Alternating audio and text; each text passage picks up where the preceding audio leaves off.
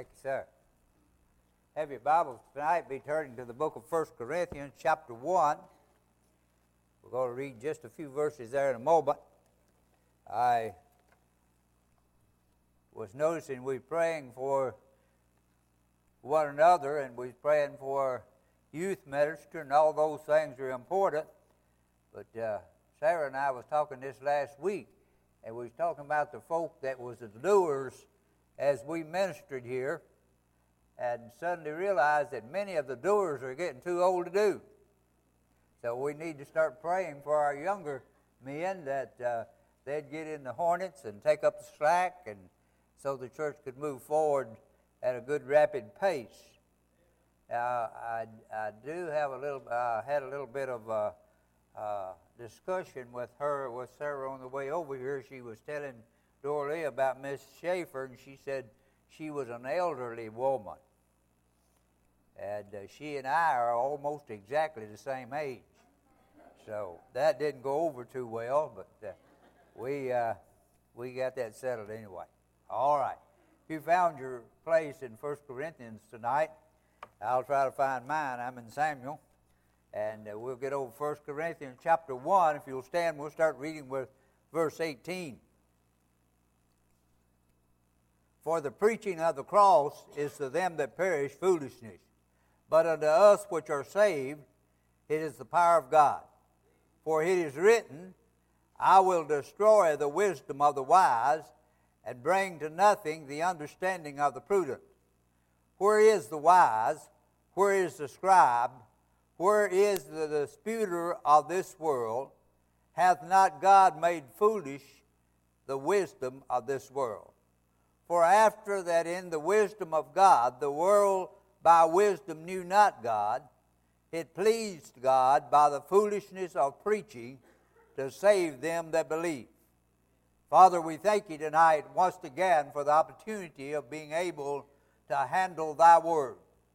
Lord, I pray that you'll give us honest hearts, clear minds, and boldness to set forth the message, Lord, that you've given unto us.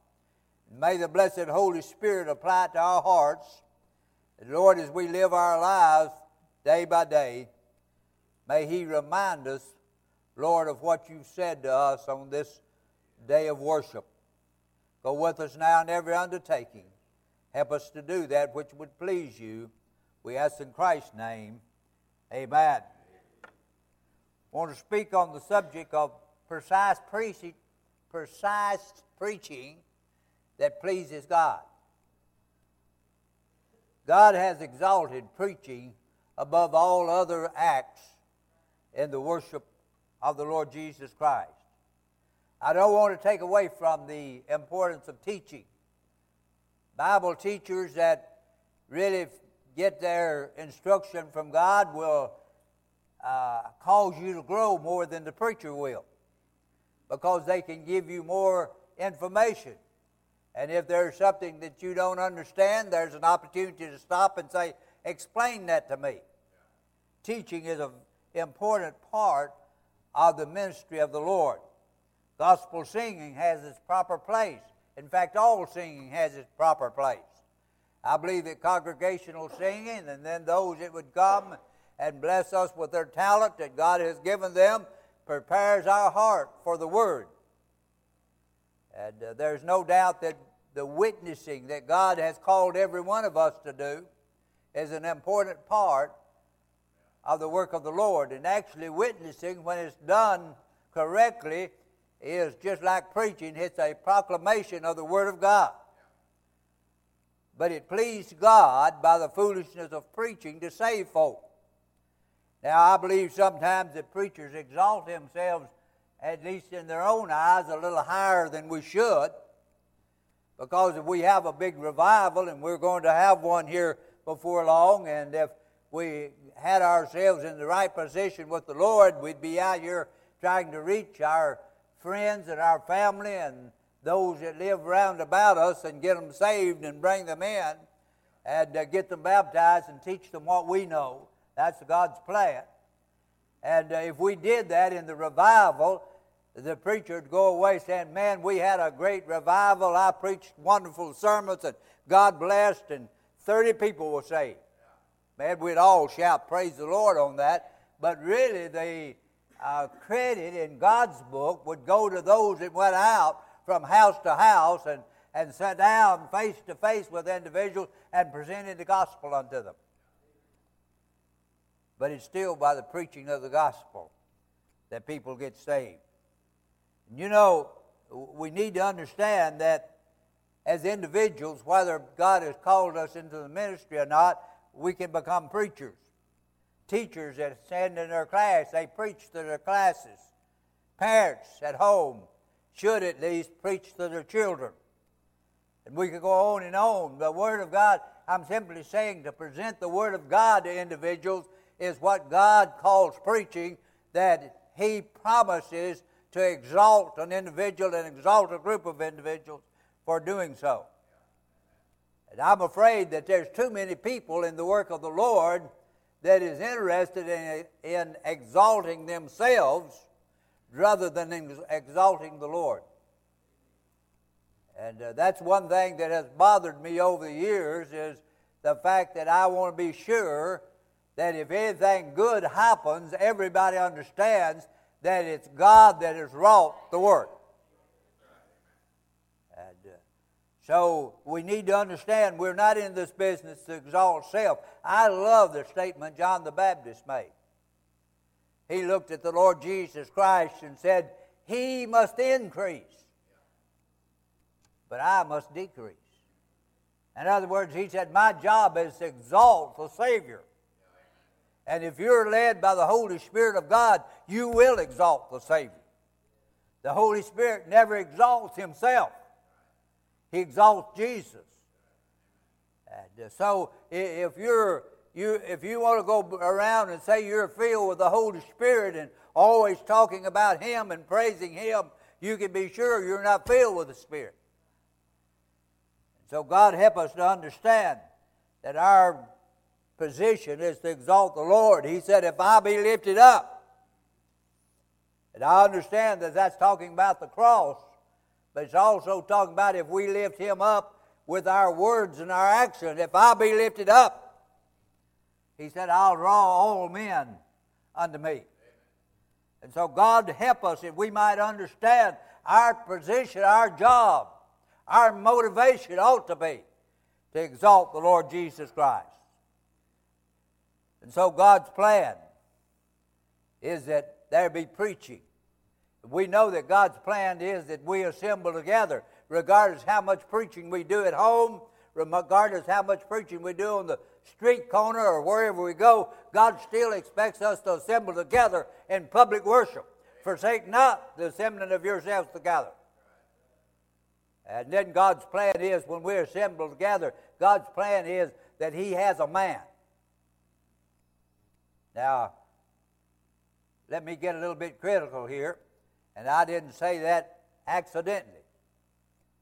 God has a man, He doesn't have a woman. God has a man that He speaks to, that He expects them to speak to the congregation. That's always been God's plan. Now, the preacher's not always the most spiritual individual in the church. He's not always the smartest. He's not always the best looking. Just because you've got that, everybody doesn't have it.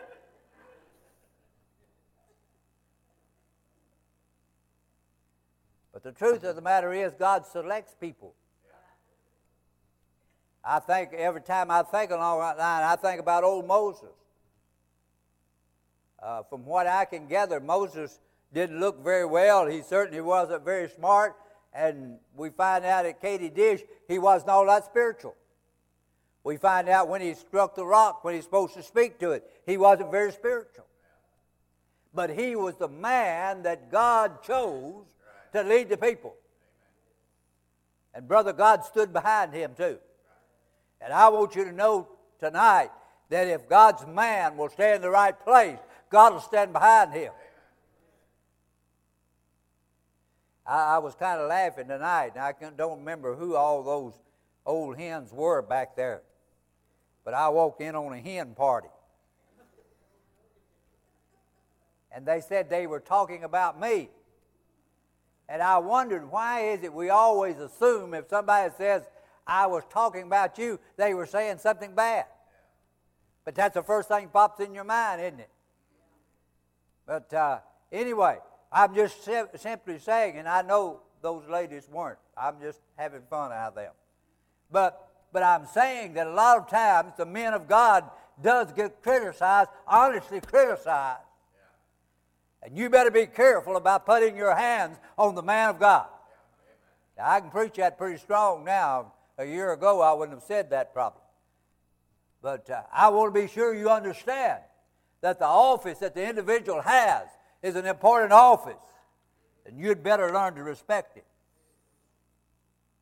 And so, tonight, while we think about the plan that God has and we prepare our hearts, remember also that God says over in Mark 16 and 15, He says we're to preach the gospel to every creature. Now, that word creature doesn't mean uh, the mice and the rats and the lizards and all of that. Those are creatures, but that's not what God's talking about. He's talking about every human individual. Human beings is the only one that has living souls. And God expects us to present the gospel to everyone that we have opportunity to do so. Now, I know one, I, I, I was acquainted, I started saying I know, but I, I was acquainted with one preacher that said when God first called him to preach, his daddy had a bunch of cattle out in the back pasture back there. And he said he preached to those cattle until he converted every one of them. Now, of course, that was a joke. But it's no joke when God says we want to preach the gospel to every creature, to every individual. And so, since God's preaching is such an important part of His plan, we need to consider what type of preaching that pleases Him. And I'll tell you first of all that preaching about salvation pleases God. Now, I don't have much time for these folk who have buildings that has church on the front of them and says, Come as you are, live like you want to, and leave without being changed. I don't have much time for that. I, you, to take the name church off the front of the building and put social club up. I'm getting a little mean in my old age, aren't I, brother? Uh, he's not going to answer that.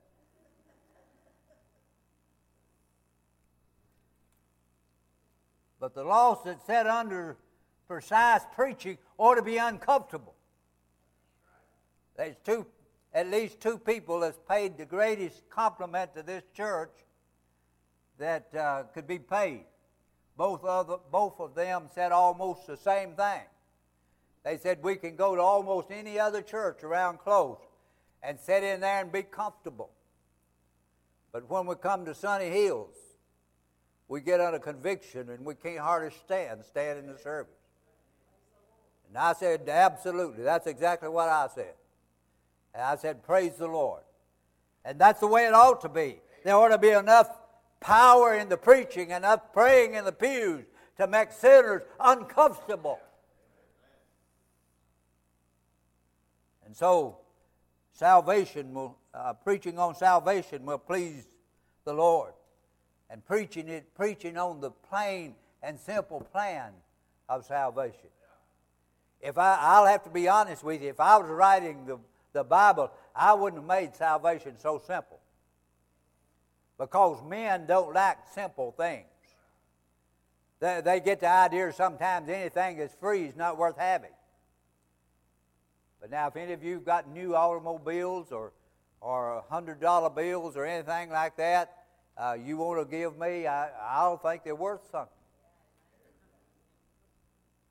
But, but I'm, I'm trying to say that men think because salvation is a free gift, it's not worth anything. They want to add something to it. You got to do something else. But that's not the way God thinks. And God purchased salvation on Calvary's cross and paid for it in full and then he offers it as a free gift. And I'm so glad that he did. If he hadn't, I probably couldn't have gotten it. He makes salvation accessible to all people. You might not like somebody, but God still makes salvation accessible to them. And I'm glad that He did because they might have been somebody that didn't like me and didn't want me to have salvation. But our, our desires doesn't affect God. So preaching on salvation pleases God. And then preaching that pleases God must be backed up by His Word. I think we might have touched on this this morning, but that doesn't uh, hurt anything. I want to read something to you out of the uh, book of Second Timothy, uh, in the uh, let me find my note here, fourth chapter, and uh, verses one and two. I charge thee, therefore, before God and the Lord Jesus Christ, who shall judge the quick and the dead, the living and the dead, at his appearing in kingdom. Preach the word. We don't have anything else to preach. Preach the word in season when you get a lot of results, out of season when you don't see any results. Reprove, rebuke, exhort with all long suffering and doctrine. Preach the word. That, that pleases God. That kind of preaching pleases God. And uh, Paul said over in the book of Acts, chapter 20, and uh, verse 27 For I have not shunned to declare unto you all the counsel of God. Now we're to preach the word. How much of the word? All of the word.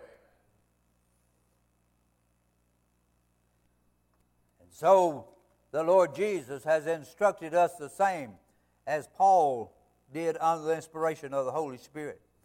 So we need some precise preaching about salvation, and we need our precise preaching to be backed up by the Word. And then we need some precise preaching about sin.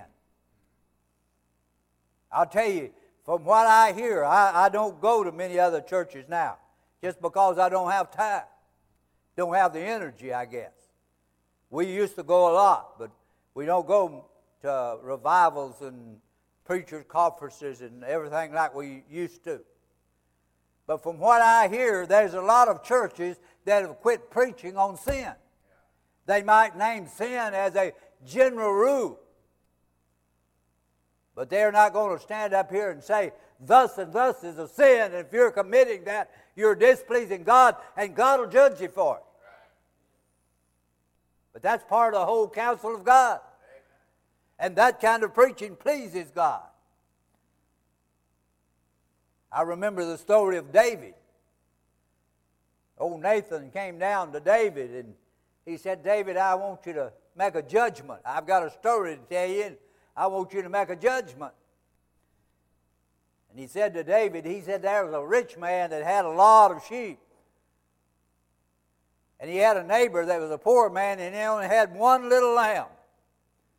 And a wayfaring stranger came by the rich man's house, and instead of going out and killing one of his sheep, he went down and got the poor man's lamb and killed it so he could have something to eat.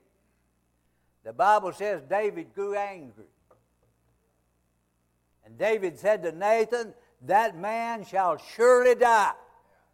And he'll not only die, but he'll restore fourfold what he took from that poor man. Then there's that famous statement that all of us recognize. Remember, David had the power to have Nathan's head cut off if he wanted to. But here was a man that did precise preaching against sin. He said, David, thou art the man. You're the man, David. And I mean, that's some straight preaching, isn't it? That's what we need today in our pulpits and our classrooms across America. Some people that stand up and say, This is still sin.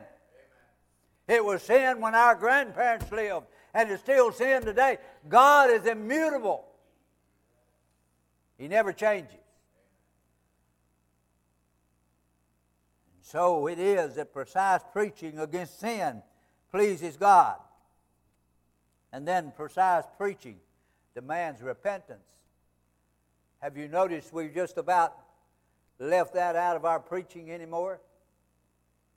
They'll say, Well, you want to get saved? Let's come up and believe and confess, and God will save you.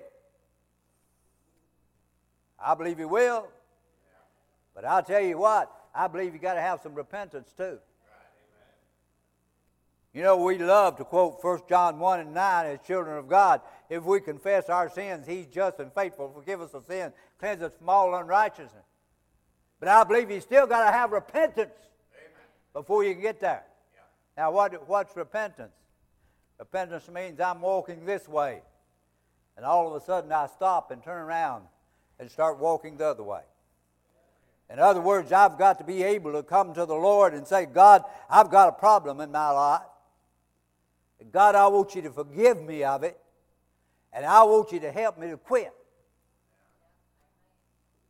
And sometimes, though, you know, Brother uh, Bob Jones Sr. used to preach a sermon called Quitting. And he'd talk about uh, if you're drinking, quit, if you're gambling, quit, and all those things. And he said one night a lady came to the altar and he went over and said, Lady, what do you want to quit? She said, I've been doing nothing and I want to quit doing nothing. I tell you, sometimes that's what we need to repent of. Is repent of doing nothing. And uh, that's some precise, precise preaching. Don't go over too well. But it still pleases God. There never was a time when it was more needed than the time in which we live. Repentance is more than feeling sorry because you got caught. There's a lot of people get sorry because they get caught. If they never got caught, they'd never be sorry. But I tell you, that's not repentance. Repentance is that heartfelt, that deep, heartfelt sorrow for what you've done when it's wrong or what you failed to do that's right, and the desire to change. That's real repentance. You remember the story that's told over in Luke 10. Two men went up to the temple to pray. One of them a Pharisee, and the other a publican. Said the Pharisee got up there and said, Lord, I sure am glad I'm better than everybody else. And he went on to enumerate to God what he all he done that was good and right and holy. And the old publican said, Lord, I can't brag on nothing I've done. Bible says he just smote his breast and said, God, forgive me. But the Bible says he went down more justified than the, than the Pharisee. Uh, we need to get to the place where we can humble ourselves. And uh, humility is a part of repentance. You can't ever truly repent unless you become humble. And then preaching, precise preaching, demands an immediate decision. One of the best tricks that the devil uses is here's a problem in your life. Maybe you're lost. Oh, you understand you're lost, and you understand you ought to get saved, and that's all right. You, you really, I can agree. You'll get. I'm talking as the devil now. Somebody says you you all know what you're talking about. But anyway, the devil will say, "Well, yeah, you really ought to get saved." The only thing is, let's don't do it today. Let's wait. He'll say that to the Christian. Here's something that's bad, wrong in your life, and you really need to get that straightened out. You need to go to the altar and repent of that, ask God's forgiveness, and start living right. And uh, he said, the devil will say, uh, That's right. You know that's right. That's what you ought to do. But you ought not do it tonight. You ought to wait. And you know what? He'll get you to wait tonight and tomorrow. And one of these days, he'll get you to wait just one hour too long. And death will overtake you with the suddenness of a snap of a finger. And you'll go out into eternity either unprepared to meet God or unready to meet God. So, precise preaching demands an immediate decision. Let the child of God that desires to do more make that known publicly to God. You know, there's something about a public confession that just bears a little more weight with God than a private confession. And so, God help us that we might not be secret disciples, that we might be disciples that make immediate decisions. We are, you know, we ought to get to the place where I, I have a problem with statements we make sometimes, and one of them is they act like a Christian. I've got a little bit of a problem with that statement. Because when you say you act like a Christian, that seems to say to me there's something phony about you. We ought not act like a Christian. We ought to be a Christian. We just ought to automatically do what God expects us to do. Do you know what it means when somebody says, that guy over there is a habitual drunk? You know what that means? Now, he stays drunk all the time. That, that guy over there is a habitual liar. What does that mean? He just automatically lies all the time. Well, now, why don't we come, become habitual Christians? I mean, just, just without thinking, we just do what, a, what Christ would have us do. That's, that's some good, precise preaching, whether you like it or not. And today is the day we ought to make a decision because we aren't promised another opportunity. Well, I ask you to stand if you would, please. Piano player and song leader, come.